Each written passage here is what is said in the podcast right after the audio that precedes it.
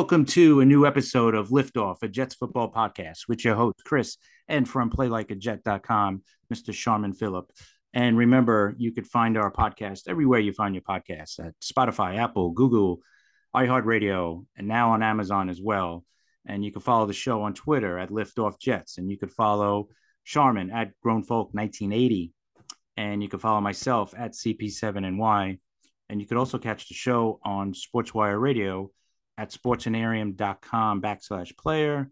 And you could follow the station manager, Thomas Bryce, there for all the scheduling at Thomas Bryce 2017 on Twitter. So, Sharman, we're getting closer, man. A couple more weeks. It will be at opening day, hopefully watching a victory this year. yeah, man. Uh, um, you know, we, let's see how it goes. I mean, the last time we went, it uh, yeah, it was not beautiful. It wasn't pretty. Yeah. So yeah, let's hope. Better. Let's hope. Yeah. Oh man, got to be a hundred percent better. More yep. competitive. Would that would even that would that would help. Yeah. And yeah. And you know what? I don't know. when you think about it, I mean, Baltimore is coming in, man, hungry after last year, right? With all the injuries mm. they had. Uh, during, I mean, I think we're going to get into it more with our preview about what we think of Baltimore. But Baltimore's coming in, man, woof, hungry after last year because last year was a like like almost a year that they they wish never happened with all the injuries they had um, from day one. And uh, I that's a team I don't want to face, but it's good. I guess we're getting them out of the way after week one. So, but um, should be interesting. But um, but anyway, as we get closer to opening day, you know, got some news to go over. Uh, we definitely got some Jet stuff, but we're gonna hit up some NFL news first. Um, we'll start off with some good news.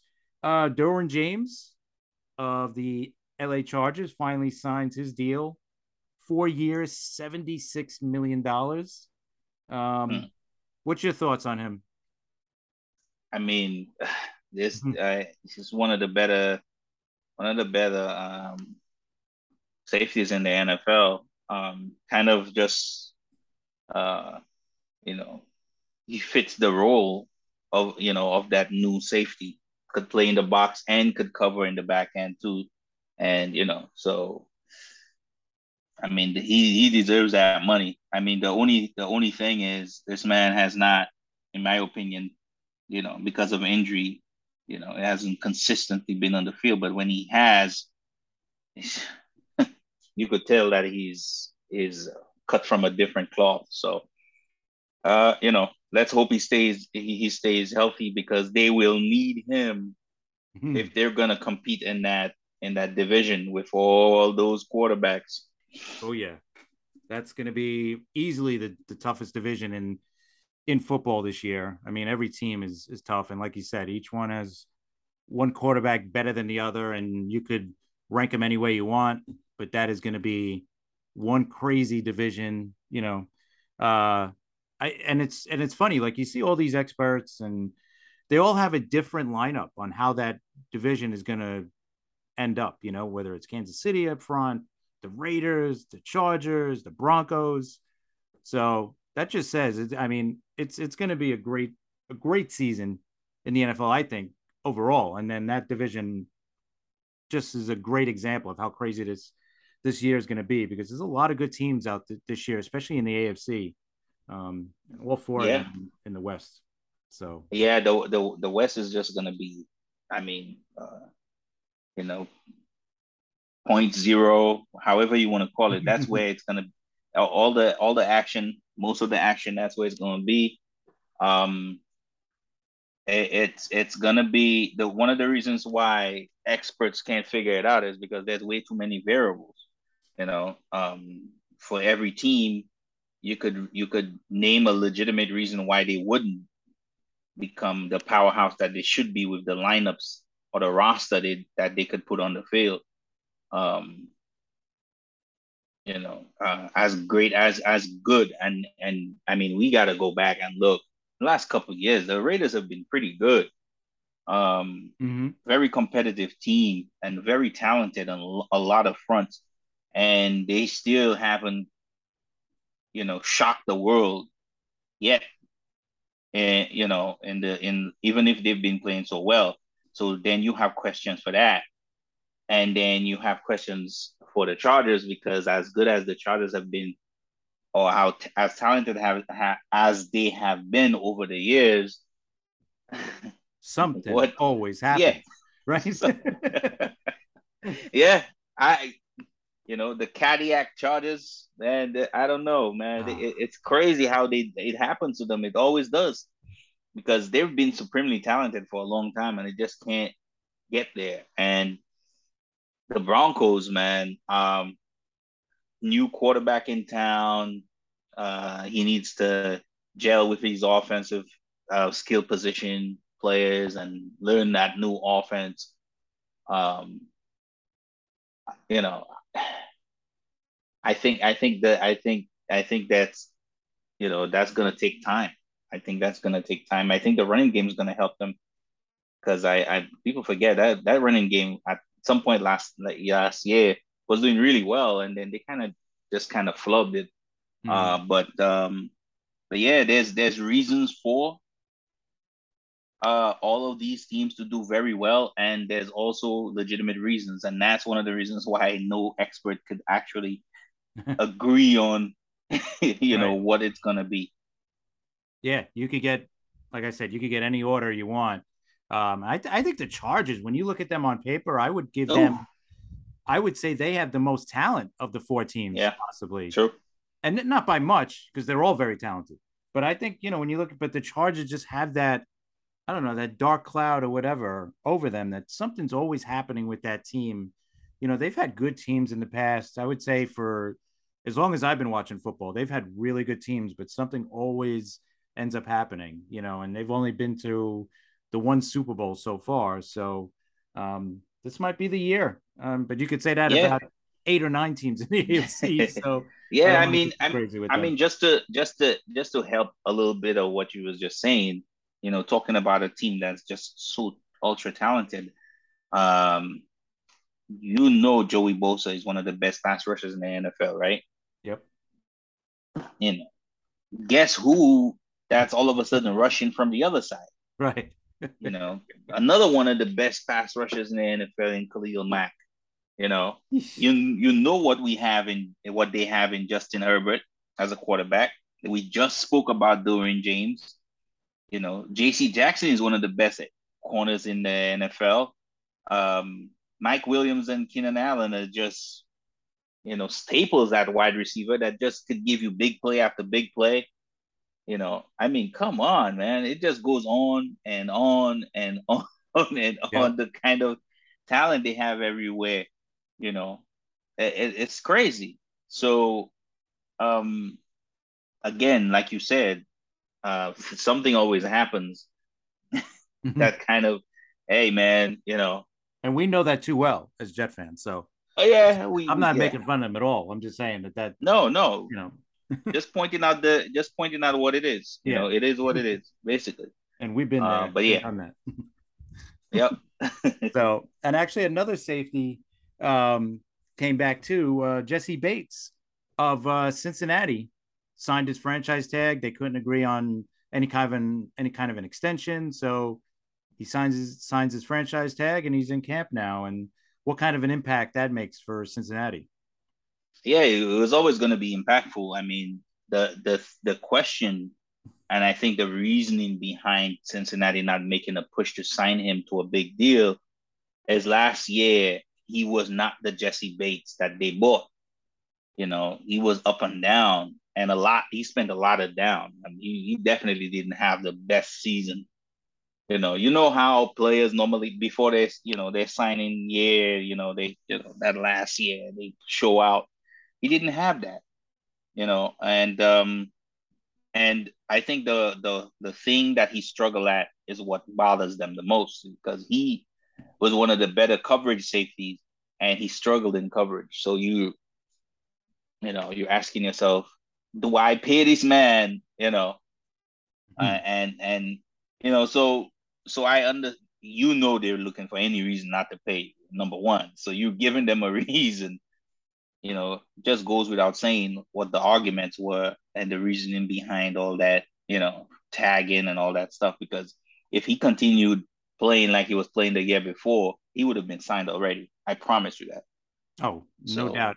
He had a yeah. good postseason. I think during their run, he did he did up his game yes. a lot. Yes, yes. Yeah. I, I I would say that he became he yeah, but during the regular season he was not. Yeah. Um, he was not the guy. when you when, this is the problem, right? You're arguing to get to to be in the same conversation as getting paid as uh, Jamal Adams, uh, Minkah Fitzpatrick, and Derwin James. Those guys are, you know, the top. yeah, exactly. So if you're gonna be that and you can't show me those numbers, well, the argument goes when we sit down for negotiation. Hey, look at these guys' numbers, and your numbers ain't nowhere close. So why should I pay you this money? And the team, if you cannot, you know, convince them that you could raise your you know your game to that level or you could play at that level consistently they won't pay you you know so and i i mean we can't go we can't I'm, the chargers are notorious at not paying people what, what are we talking about mm-hmm. and to add to what you're saying he played in only 15 of the 17 games last year he only had one interception compared to his first three seasons where he had three each of those seasons. There you and, go. And he only he had he had one fumble recovery. And if you look at his tackles, they went from 111, 100, 109 his first three seasons to only 88 last season. So to your point, yeah, his his numbers also show that he didn't have a great season either. Yeah. So yeah, it, it, has been out there, man. That that that that's all the that's the reason why this was this this they did they couldn't come um, to an agreement because this he he had this man thought that his argument was solid and Chargers weren't having it. And also, um, I don't know if I don't want to call this good news, but it was a great story. Shaquem Griffin um, retires from football after I think he played four seasons. Um, he was the player who had the only one hand. Um, he was the brother of uh, the other Griffin who played Shaquem. for Shaquem, yeah, for the Seahawks as well. Um, just uh, an an incredible inspiration, I think. Mm-hmm. You know, for everybody, not just people with uh, a disability. I mean, just an amazing what he did just to make it on the field is just you know, I mean, just to play in college, let's say, forget about the pros. If he just had his college career, he had a great college football career. Um, at what was it, UCF, I think, right? Was it Central yes. Florida or South I, Florida? I, I want to say it was Central Florida. Yeah. Yeah. UC, I think it was UCF. Yeah. I mean, he was yeah. he was great there. Um, so um, he's retiring after four years. So, you know, congratulations, God bless, and you know what? Can't wait to see what else he could do. You know, what else is he, is he going to do? Like, what's next for this guy? Yeah, I agree with you, man. people people like that we need them in the in the forefront to kind of, you know, send that message to not only people that have disabilities like him, just regular folk. You know, you, you, you know you don't you don't let the fact that things are not working out your way, or you feel like you have a disability and things that you know don't let that stop you, man. You know, so we need people like that up front, you know, telling their stories and showing people the way. Yeah, I remember his um his uh his numbers like his uh 40 yard dash was crazy was crazy numbers. I remember just the speed very fast, yeah. Strength very he fast, had. Very athletic. Yep. Yeah. So, you know, God bless him, man. Well, I mean, just to be drafted by the NFL, just to have a great career is just amazing. So, you know, great on him, uh, obviously. Um, and then some bad news uh, in the NFL. Chase Young is going to be out at least the first four games of the regular season. Again, getting hurt. Um, this guy, we've seen him in college, ultra talented, just a, a, complete animal out there on the on the uh, on the edge. So, uh, feel bad for the guy. Uh, what's your thoughts on uh, thoughts on Chase Young? I think he, I think his story right up to the up to up to this point encapsulates the the issue of, hey, this guy is ultra talented. He's he's a freak. He's big. He has to be an NFL player, and he will be a Hall of Famer. This doesn't happen. It is rare and it's hard. It's difficult. It's almost impossible for some of even the the a specimen like these like that guy to go through playing football season after season after season without getting nicked, getting hurt, and losing games that could that you could use to stack up numbers and and plays to make a career out of the NFL where you become a legendary player. That's why again we should hold the players that did those things for the years that they did it at with such high regard because these kids coming, you know, guys like him that again a specimen of a young man, big, tall, fast, you know, strong, all that. You know, there's not too many people built like Chase Young. But unfortunately, once the injury bug hits you, man, in the NFL, it's hard to get to shake it loose. It's very rare too that people um, get injured like that once in a while and then they they get their career going after that. So I mean, we're praying for the young man. I hope, you know, that everything goes well. But again, I to me, the first thing that comes to mind, not only for him to get better and come on the get on the field because I love to see good or great football players play football, but it all also reminds me that it is hard to play football and it's hard to play football for a long period of time. That's why we need to hold the the players that we hold at such high regard, our Hall of Famers and all those guys. We need to always remember how hard it was for them to do what they did. Absolutely. And speaking of injuries, like you said, the the injury bug once it hits you, um, just like with a player, it does that with the team uh, the Giants are feeling the injury bug, right? They lost today. Mm-hmm. Collin Johnson, their wide receiver, Achilles, he's done for the year. Um, earlier, I think they lost their fourth and sixth rounder um, for the year as well. Uh, one of the guys was Beavers, the linebacker, Darrian Beavers. Yeah. yeah. He's done for the year.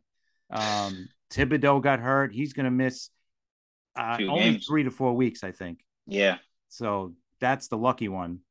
Yeah, you uh, you did, what was your take on that block? Because there, there was a whole controversy going around. It didn't look good, I'll tell you that. I don't know if it was yeah, legal, but the block, the block, it is. It is a legal block. The problem wow. is the way he played it. Um, if you just pay attention to the drill that players do in the combine, where you you kind of uh, sidestep those bags and you put your hand on it, you slap you slap the bags and you uh-huh. keep sidestepping them. Yep. This is basically a kind of a training method to teach you how to play that block. His, his idea, and, and that was the craziest thing, is the way he squared up to the block with his shoulder like sideways when he should have kept, been keeping his eye on the guy and try to get both hands on him, get him to eat dirt, get his legs clear, and get him to propel himself off of the block and keep pursuing. Um, the way that he played it was the wrong thing. He he shouldn't have. He that's not how you play that. So if the the guy coming to block him or to you know already kind of committed to doing the block, you know, he sh- that's not how he should have played it. He made it look worse than it should have been. And um, unfortunately, and it sounds like, you know, if, you know, again, that this explanation kind of sounds like I'm blaming the victim, but it's not. He's trained to play this way better. And he kind of failed at it and he made it look horrible. And it was not the guy, the blocker's fault. That was completely on the onus was completely on him. Yeah. Yeah, it's horrible. I mean, but luckily it's only going to be you know maybe four weeks at the most so you know you're talking maybe the first two weeks of the season he'll be out yeah yeah so, and he'd, he'd been having a great camp too oh yeah absolutely yeah so he was a guy definitely i mean we talked about him you know possibly getting drafted by us and hoping that he was going to get drafted by us. So uh, Yep. just hoping he, you know, he heals up fine. Uh, another one that came up was uh, the I read something today where they said the Dolphins were possibly looking into trading Mike Gesicki, the tight end slash wide receiver for the Dolphins, and um, it's more or less because he has to play tight end and he's been more or less a wide receiver all this time, and now he has to learn how to block. What's your what's your thoughts? Do you think they should trade him, or do you think they should just keep him and try to make him into that tight end that they want him to be? I have I have two things, two kind of uh, uh, views on that that whole thing. You know, living here in New York and reading the the tabloids all the time, one of the things that always catch my eye, especially around football time, is how when there's a player that is not having a great camp or is being switching switch position for a reason, or if the underlying issue is something like basically what's going on in Miami. The coach coming in, his scheme asked tight ends to block. This then you just happen to have a star tight end that has never been asked to block on that level.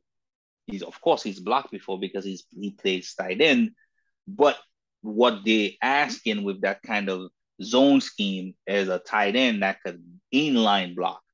And okay, a- a lot of writers for tabloids they try to make you know one and one, you know they try to add one on one and make it two. You know sometimes that's not what happens. Sometimes that's not true. Sometimes the they the coach because I don't I to me I don't see the reasoning behind it because I think this guy is talented enough to learn how to block. Why would you move him unless he's struggling so badly at camp that he just can't block? And to me, if if you could corroborate corroborate uh him struggling in camp, but also the Dolphins making multiple moves to try to add tight ends to their roster because he's struggling so badly, then I would then I would kind of give a little bit more credence to this story. But the fact that to me, um, I just don't see a smart coaching staff looking at this guy and being like, I don't think he can learn how to block. Let's move. Eh, you know, doesn't sounds really short sighted in my opinion, and I don't I don't think that that's what these guys are about. So I'm I'm not I'm not with that. I think I think that's more of a tabloid story than it is actually what's going on down there because I would not move the Gesicki one bit. I'm sorry, I would. Right. Yeah, I I think also too at this point because he's not a cheap player either. I'm didn't he? Yeah, the, uh, exactly. Thank you. he signed the franchise tag, didn't he? Yeah, I uh, was it the franchise tag? I I thought so because he was a free agent. Well, either way, he's making. Either way, he's making um 10 10.9 million dollars this year.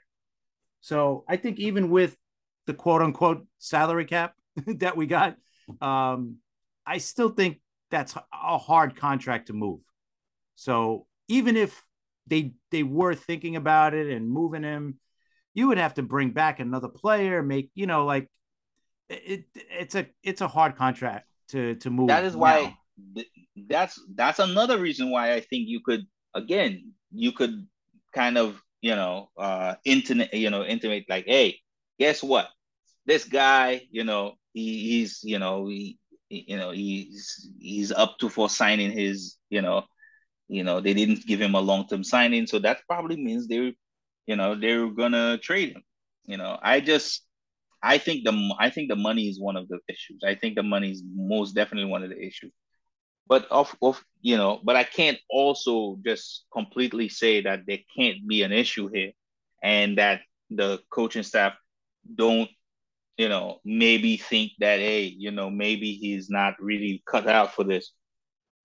But I don't think they would just give up on trying to get him to learn the scheme at all. Right. Yeah, definitely. He's he's a talented guy. I mean, he's a talented receiver. Um, even if they get him to become an adequate blocker, that's all they really you go. you know. So not that I'm saying I'm not saying that's easy, but um, Hmm. just looking at some of the, the the salary figures for the teams cap space wise, Uh, only 12 teams have enough, like without moving anybody, have enough space for him. So that just shows That's you. slim not, pickings, bro. Yeah. And one of those teams is the Dolphins. So, so obviously they'd have to maneuver around other teams. And so I don't know. I, we usually don't see a player like that get traded.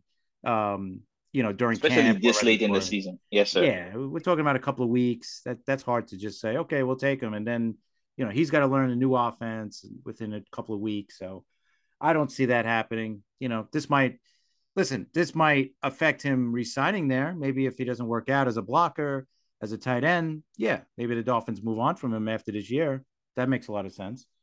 So yeah, I agree. Um, but um, yeah, so now we could get to the Jets. Uh, they had their their second round of cuts, I guess, or is it you right? The second round. Um, was it second round or first? That weren't that those first cuts?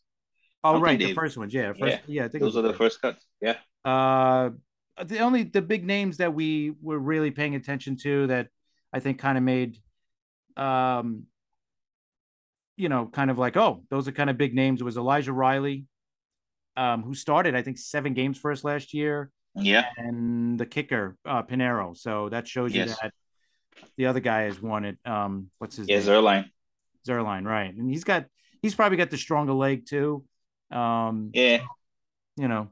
Like he's been a little bit more consistent. Um yeah. so so I kind of understand why. Uh but I don't think there's like a massive gap between the two the two kickers in my opinion.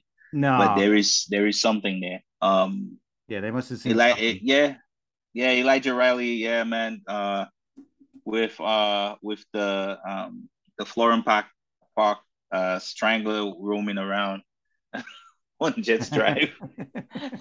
uh, uh, they you know, and and Will Parks, man. Will Parks has made a name for himself as safety. You know, he he's really been had a really good camp. So I think that those two guys kind of you know kind of pushed Riley out of the room. So uh, I think that's the reason reason why uh, Riley was is not there anymore.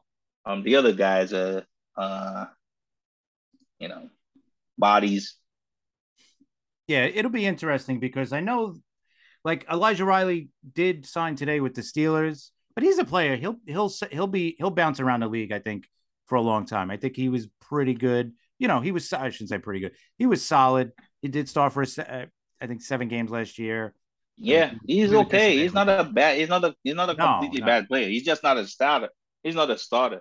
Right. He's not a starter and might not even be a backup man because there's certain things about his game that's like, eh, you know. But again, you know, you could get you get better every year. Maybe he takes his game to another level.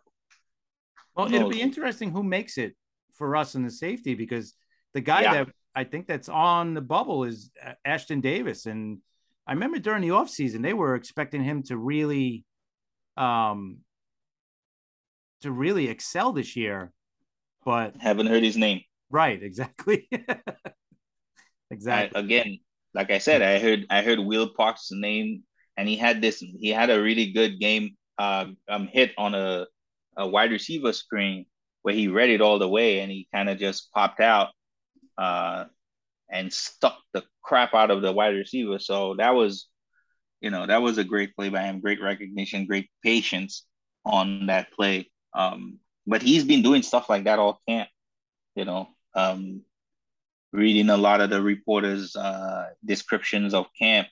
Um, he's a name that comes up a lot. So we'll see where that goes. Yeah, that'll be. It's. I think that's going to be the interesting.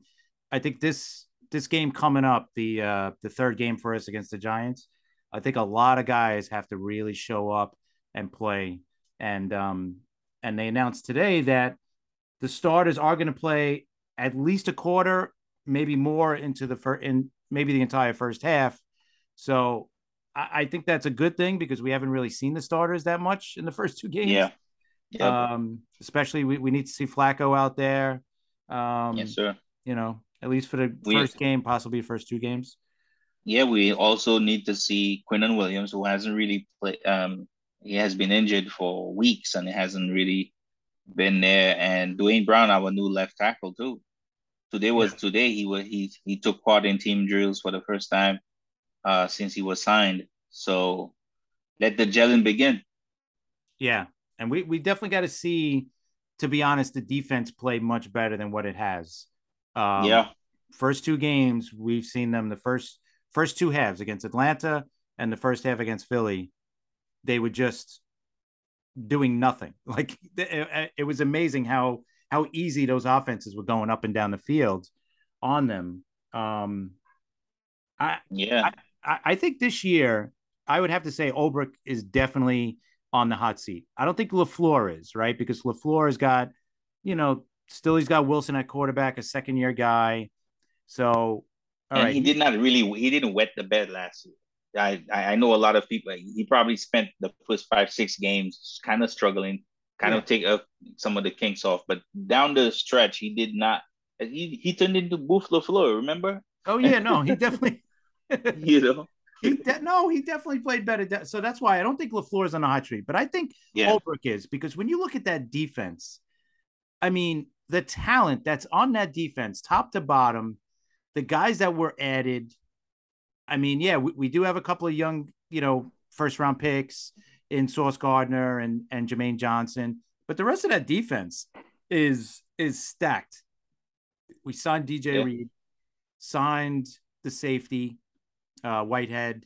Um, so this it's filled with veterans and young players.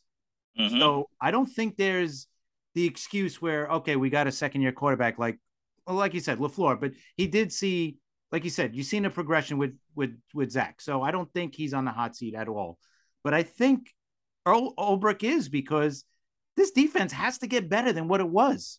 It has to. There's no more excuse. There's no more, well, you know, you know, it's a first year, first year uh, DC basically. You know, a lot of young kids. These guys are in the second year in the system now. You got a lot of veterans coming over that won a Super Bowl, that has been in a Super Bowl. So there's no more excuses now. They got to perform. The, the problem, the problem with with this, the question with this, that's one of the reasons why the coaches are going to be on the fire. In my opinion, is that are they so stuck in their ways with the way they do things that they're not willing to adjust their defense to allow for the players they have? That's going to be the question because that cover three situation um scheme that they keep calling, everybody knows where the holes are. And if the NFL literally started running crossing routes because of this. There's a there's answers that's one of the reasons why there's a there's mesh. They run the NFL basically the play mesh is run. I I don't know what the percentage is, but almost every time somebody snaps the ball, I'm watching the game. I see mesh run so much. I'm like, really? They don't call smash anymore. Uh, mm-hmm. uh, it's ridiculous. It's, it's crazy how many how many mesh um, mesh China. It's ridiculous. You see, you know. So so if cover three bitters, uh, beaters or beat. You know, my accent always gets in the way, but beat. You know, um, um, you know, you know, concepts that beat cover three is a staple, especially the fact that they're always in in in three wides. Why would you? Why would cover three be your go-to? It doesn't make any kind of sense. So, um, I'm you know I'm kind of curious to see what what their adjustments gonna be uh, going forward because it's just not just because guys didn't know where to go. I mean, there was a few plays in the last game in Atlanta with Atlanta where uh, there was one where uh, Joyner, the safety, um, it's almost like he forgot his assignment. Um, totally forgot, slow to react, slow to get to the flat. Uh, and uh, I think it was the running back that ran a, up and out. Uh, a wheel route and beat him, uh, and he made him look stupid, which in which was a basic, in my opinion, a basic route concept. It was not. It wasn't that com- complicated. So, um, th- these are the things that make I think that make us Jets fans kind of cringe and make us kind of, you know, we, you know, at this point we don't have any kind of anything to grab onto. That's what was worrying about this whole situation um, we're being sold on a on an, an amazing pass rush. But what why what does it matter if you can't hold coverage for long enough so the pass rush can get there? It really doesn't matter. So um until guys start stop over pursuing, being out of um, position, especially in the second level with the linebackers and the safeties. Until those things stop, uh, and and you see a little bit more consistent when you throw a screen, screen gets chased out of bounds or get cut down. More often than not, that's you know when these things become consistent is when we Jets fans are gonna be a little bit more uh you know positive about this defense going forward. Yeah, I, I, I just think, you know what, he's on the hot seat more than I think any anybody in the Jets is the the defense as a whole because they were so bad last year that they have to get better. I mean, this is a team loaded now with talent. Years ago, I think I yeah. Not to cut you off, Chris. Yeah. It's just one last thing. You because you just said how bad the defense was. In reality, I don't think there was not anything special that that Ulbrich could have done to make that defense better last year. No, because this is how bad the defense. Yeah, it, the talent was not there at all. Like, and I think one of the things I think our friend Michael Powers kind of brought up on Twitter was how um our best linebacker was not himself a good chunk of the year. And of course, Michael kind of said, "Oh, he sucked or he was horrible." You know, he was not horrible, but he definitely wasn't himself. Um, right. He did not. He, he he had multiple poor games, which is something you do not see out of that guy. So, um, for me, when you have one of your best players struggling and then you have a bunch of young guys around him and then you have young guys at safety young guys at corner come on man there's almost nothing you could do and and it just goes to it's again even in zone calls this this was the the i think the the straw that broke the camel's back for most jets fans a zone call you're standing in position waiting for reaction from the deep from the from the offense and then reacting by that. You're not in man to man where somebody could get their hands on you. For the most part, they have to get to you because you're covering the grass and you're not being covering just one person. How are you not reading screens and cutting them down more often and you're always out of possession and you're getting outflanked so much? You know, so that definitely, in my opinion, s- smells like inexperience more than it smells like Ulbrich was just flat out bad at his job. Now, I'm not saying that hey he could end up being a scapegoat. That stuff like that has happened before, but I I don't want to I, I I wouldn't go out on a limb and say that he's his coaching was a major reason why they looked so bad last year. Yeah, definitely. So that's why I'm saying there's talent on the team now. So there's no yep. excuse to say, well, you know, Agreed. we got this young team, we don't have that much talent, we got killed by injuries. They got talent now, up and down that roster, especially on the defensive, both sides of the ball, really. But the defensive side, I mean, defensive line is loaded. I mean, you got mm-hmm. seven, eight guys deep there now um, linebacker, you know, we always have our question marks with there, but they love their linebackers. So, and then you got the corners, you know, you got DJ Reed and they haven't named Sauce Gardner the starter, but we're just assuming that he's going to be the other starter. You know, Michael Carter, the slot, safety. You know, I think you've you've already brought it up. That's a question mark a little bit, but yeah, I think overall it's got to be better than it was last year. And if we're two and two and seven, or let's say two and seven. Yeah, at, the at the uh, at the bye, right? Because I think our bye is after week nine. So mm-hmm. if we're two and seven, I mean, I, I would assume there's going to be changes made at that point. Like maybe Salah yeah, I mean, over. I don't know, but something's got to get done. Yeah. Uh, um, if I, I'm, I'm gonna go out on a limb and say one thing. If that if that team is that bad by then, to me, the changes don't. I to me the changes don't have to be coaches being fired or. I think what they need to do is give up on the system that they're running and run something more, something that works better for the players they have in house.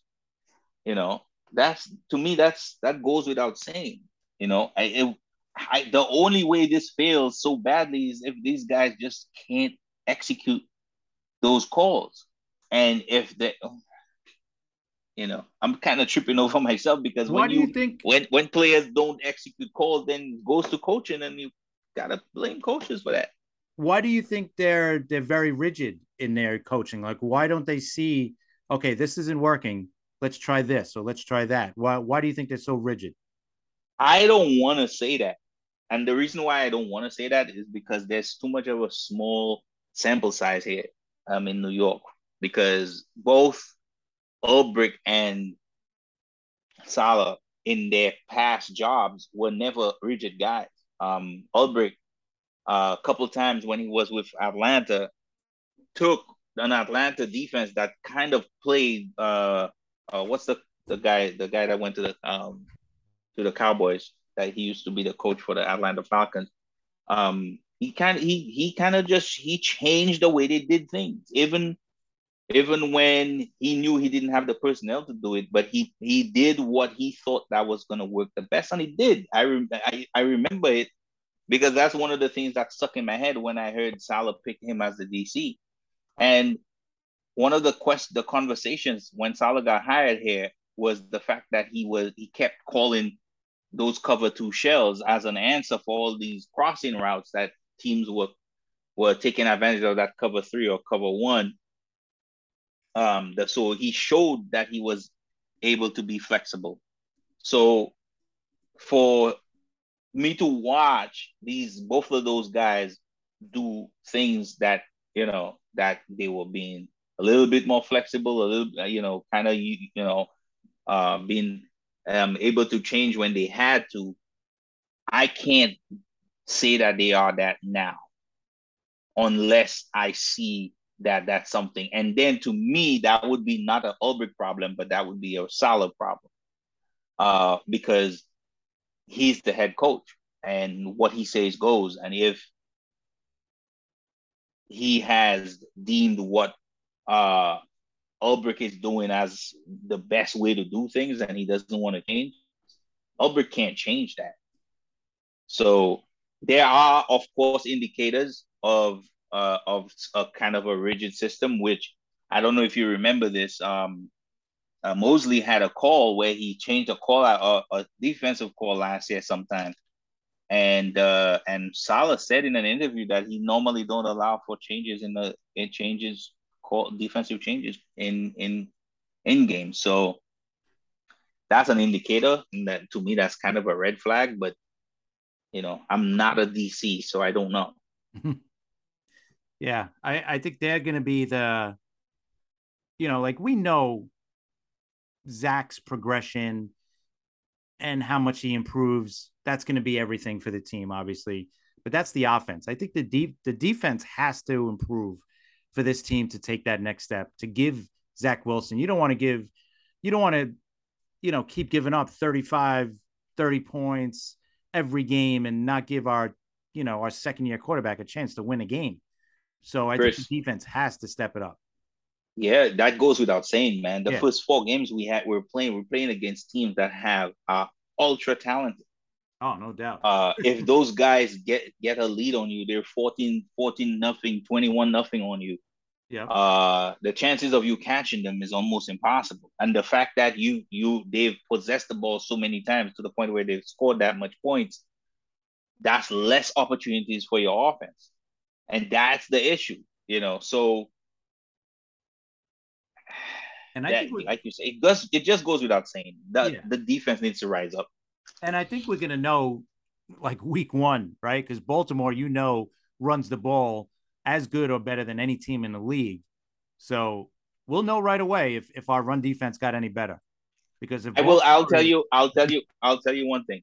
I'll tell you one thing, and and you might disagree with me, but that game to me is gonna be an anomaly because that run game that they're going to face to me is the most dangerous in the NFL, hands down. Yep.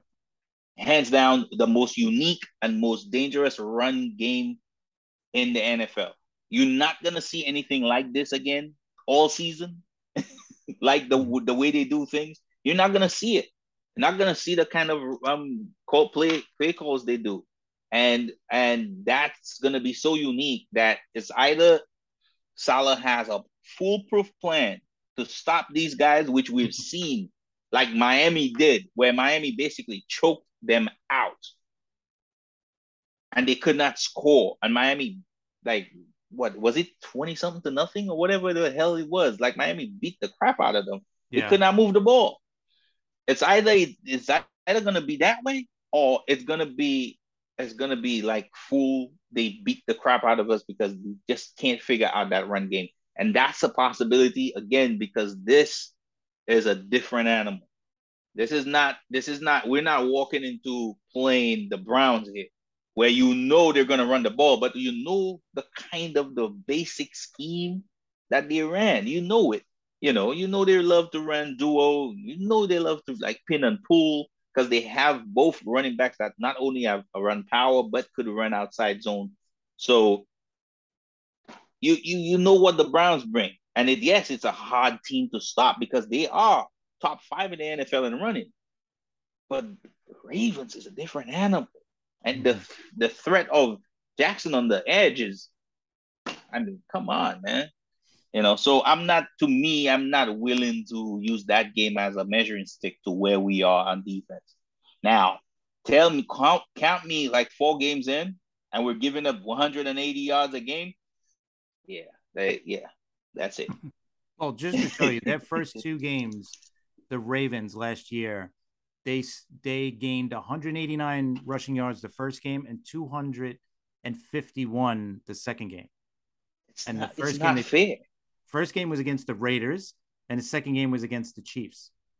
It's not fair. It's not. I'm telling you, it's a it's a combination of an, an old school way of doing things as a as a rushing team to a a, a, a marriage of of like the new run running NFL thing with a, a sprinkle of college stuff in it because you have all that, you know, all that rushing that Jackson could do, you know. So man, listen, you know, that boot mm-hmm. game, that boot game, that boot keep, I mean, that's what do you do as an as a defense? You can't. If you sell out to stop this guy from running, he just pull up and throw 30 some yards to this tight end that he has that's ridiculously fast and could get open. you know, mm-hmm. you know, people forget. I know, I know, I know. Miami beat the crap out of them. But that's what happens to this team. We've seen it for the last at least three years. You know, they run into a buzzsaw once in a while where a uh, defensive team figures their, their stuff out and they just can't move the ball. But almost every game after that, they just pummel everybody. Well, you got to remember last year, Buffalo, I mean, Buffalo, the Ravens had how many injuries, oh, right? Yeah. Like, by the time they played Miami that game, they were just decimated by injuries. I don't think they're, I think they're starting top two or top three running backs were out by then. Well, yeah, that's true. I know. So that you gotta remember true. they by that time they had Le'Veon Bell on their roster. So if you remember, they lost. I, I remember that. Right, their first two running backs were out by week one. Yeah. Right, and then just in that game, I'm just looking at it quick. Um, rushing wise, Devonta Freeman was their leading rusher, ten carries, mm-hmm. one more than Lamar Jackson. But other than that, Bell had three carries, and that was it. So, yeah. I mean, like I said, I, am yeah. I said in the beginning, Baltimore is going to be I hate playing them week one, but you know, got to do it. Yeah, it is what it is. But I, I, I hear what you're saying, and I totally agree with you. I I'm not expecting them to be, you know, I'm not expecting them to hold them under 100 yards rushing and you know be this formidable defense, but they got to show something in that first game. Something. You got to show some life in that first game. You got to show a pass rush, which we didn't see much last year, which should be light years better than it was last year with the talent they got right now, right? With Lawson coming back, Jermaine Johnson, you know, Quinnen Williams. Uh, there's they got to be better than they were last year. That's all I'm saying. We got to see a better a better effort than we did last year. Not effort. I'm sure they tried their best, but there has to be a better defense this year. Has to be. And and and uh, sidebar, um, when we mention pass rush and the Jets, we need to make it a habit to start mentioning Bryce Huff's name in the game because mm-hmm. uh, I, rem- I don't know if you remember, but there was a time, especially in the first, I don't know how many games last year, in the first five, six games, he was a menace mm-hmm. until he got injured. So he's all he's all the way healthy again. That's Just it. one more guy. That's one, I'm that's what you, I'm saying. It's going to be an all day. You know, they, they're going to have a great rotation of of edge rushers this year, and that's why. Like I think I we talked about it too earlier on. Like Jermaine Johnson, you don't hear nothing about that guy. Good or bad, you don't hear nothing. And this guy was a first round pick. I know he was our third first round pick, but he's still just he still is a first round pick, and he's kind of like the quietest first round pick we ever got because yeah, he don't he don't say too much. He don't. No, he, he's a really unassuming guy. Yeah, most definitely. Yeah. Not not just him talking, but you don't hear anything talked about him either. Like there's yep. like, and I think that helps him because there's like no pressure on him because you got Lawson. Everything is about Carl Lawson coming back this year. I think you know the focus yeah. is on him, and you know because we he was our big uh, free agent signing last year, and we were looking forward to him, and gets hurt in camp, and that was the end of the season for him. But I, I think with Jermaine Johnson, I think it's a good thing. He's coming in kind of under the radar as an as a first round pick can come under the radar. But um, I mean, I, I think it's amazing. And this whole defensive line, just like you said, Huff is hmm. nobody's talking about him either. But nope. when he's healthy, we're going to be talking about him. you know, we're going to be talking about this whole this whole defensive line. I think. Um, yes, hopefully. sir. hopefully, I agree. So, but excuse me. But uh yeah um i think that's it. Well what are you what else are we looking for before we go? What else are we looking for in that in this last game against the giants? Is anything you're really looking forward to? I think the most important thing i think we spoke about it is the is the gelling of the um the offensive line. Um they haven't played together in a long time. It's gonna be that's another thing that's gonna need time um, Connor McGovern um, with has two guards that he has not played, had a lot of snaps with playing right next to him. I mean, AVT he played with last year, but AVT was playing on his left side. Now AVT is on his right side. Now he has uh man, his name his name always escapes me. Um from the 49ers. Um on his right side, on his left side. Oh, Tomlinson. Right. Right. He has Tomlinson on his right, on his left side. These guys have to learn each other. They might know the scheme and they might know the plays, but reactionary wise, where something happens, some kind of stunt happens where they haven't played enough on, enough together and the communication is not really there yet you know they could be had because of that. These things need to be ironed out. It's going to take a little bit of time. I know it's not a built-in excuse. I'm not expecting them to make a ton of mistakes because these guys are all um especially except for avt they're they're veterans especially on the left left side of the, the line. You're talking about mcgovern tomlinson and brown who's been all playing in the NFL for long periods of time, so they should understand football on a high level. You know, fan the only person that's that's on that line that ha- that does not have a lot of experience is AVT. Um, so you're talking. So the line should take time to gel, but it shouldn't take a ton of time to gel. Uh, but I'm looking forward to that.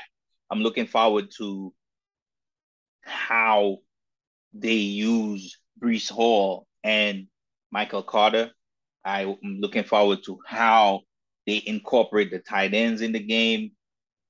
Um, I am looking forward to how they incorporate uh, Garrett Wilson, if and and and, and Corey Davis and, and Elijah Moore. in this game. So it, it's gonna be interesting to see, man. I can't wait.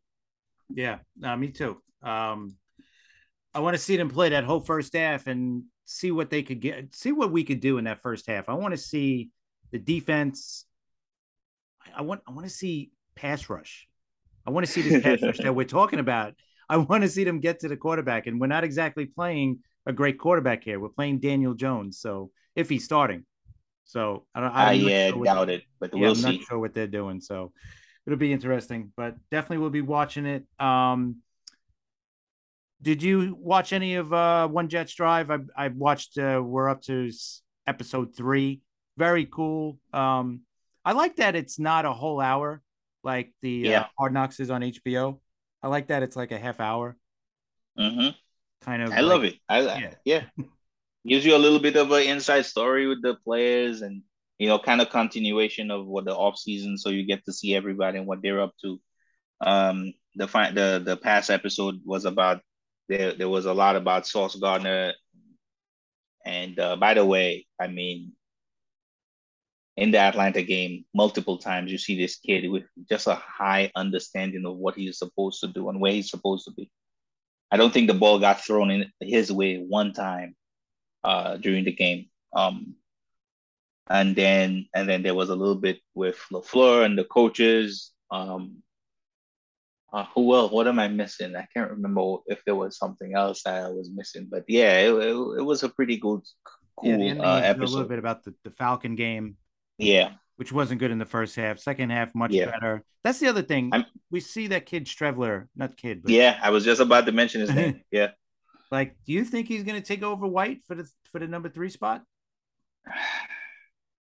You see, that's that's where I yeah, that's where I don't I don't I don't know. I don't think so. Um, I know he I, he's he's exciting, but I think they're looking for someone that knows their offense more than no, you know, more than not. I think White's issue is White has lost that thing that made him have that game before. He kind of kind of just put hang it all out there in that game, you know. And right. even before that, the second game when he, before he got injured, that was his whole thing. It was the ball, the ball was just coming out of his hand, and he was just making the right decisions. Now you see him being a little bit tentative, and I think that's been playing that's played against him. I think part of it also is that uh, against Atlanta, a lot of this, the guys that were playing wide receiver, they just could not separate. Uh, they could not separate at all. So, um, so he couldn't get the ball out of his hand. But, uh, but I do see a little bit of a, a kind of a, um, you know, he, he kind of he's trying to be a little bit too everything needs to be clean and nice you know I, and and to me that's not his game. I think i think he makes better decisions when he just he just sees it and fires it in there. Yeah. Uh so yeah i i i i think they keep white around. Yeah i mean it, it makes sense because he's been here you know the second year now and he knows the offense probably better than Streveler. He hasn't played well yet, but again, it's preseason, so who knows? But um, anyway, I think that's going to be it uh, for this week's episode. Thanks for joining us. And remember, you can catch us on Twitter at Liftoff Jets. Charmin, you could catch his articles on playlikeajet.com and you could catch him on Twitter at grownfolk1980. You could catch myself at CP7NY. Um, and we'll be back next week. We're going to wrap up the uh, the week, uh, the game three preseason game for the Jets, and then we're going to get into a little bit of previewing the season because the season's only a couple of weeks away. So we got to get those picks in and uh, do our over and under picks as we as we did last year, and we'll see if we get hit a few more than we did last year. but uh, yeah, right. yep. So anyway, we will uh, talk to you guys next week. Have a good night.